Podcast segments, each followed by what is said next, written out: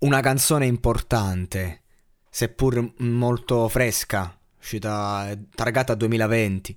Sotto lockdown mi pare, la ricordo bene con quel video con quei dentoni alla Dracula. Sì, lei è giovanissima, madame, ma scrive bene, molto bene per la sua età ed è molto innovativa nel modo in cui interpreta e questo fa la differenza oggi e questa canzone sono contento che sia stata portata perché è proprio l'emblema della piccola genialità di questa piccola donna che così piccola non appare più e questo brano ha una visione di amore, attrazione strana, un po' ambigua e è molto bene portarla a un talent quindi questa è una cosa che ha un valore aggiunto per Blind che già secondo me è difficile farlo fuori.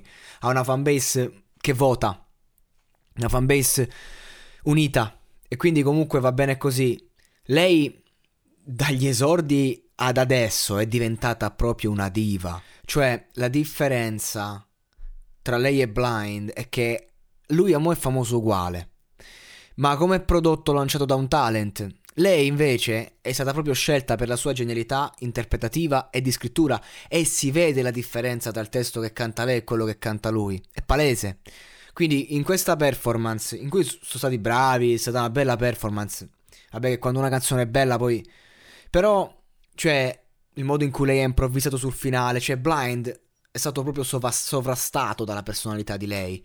E questa è una cosa positiva, perché comunque, chiaro, è l'ospite, devi dare eh, forza all'ospite.